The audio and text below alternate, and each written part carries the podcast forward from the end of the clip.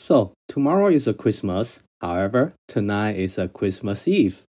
I believe lots of people just get off work and on their way home, I guess.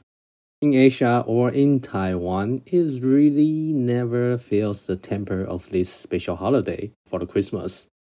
It's already commercialized promoting the merchandise in many businesses.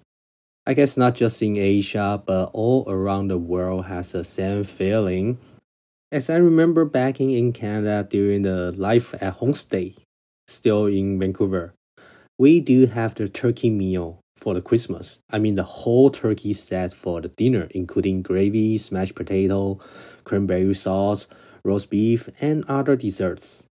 It's the whole set every year, and plus the Thanksgiving, so two sets for two months for November and December.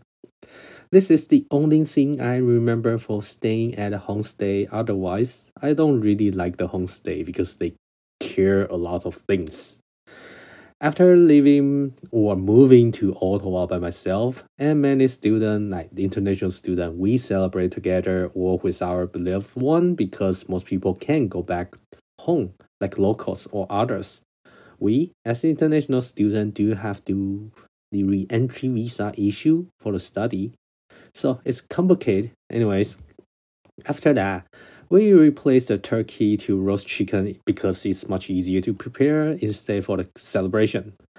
During the last time or during that time, my girlfriend and I stayed for the holiday and had a wonderful dinner together. It's just really simple happiness, nothing special, but that's the moment all you need for the Christmas and the New Year.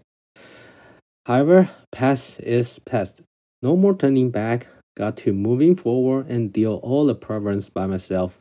Anyways, I'm your podcaster, Yellow Fever. Wish you a Merry Christmas and getting whatever you want for Boxing Day. Stay safe.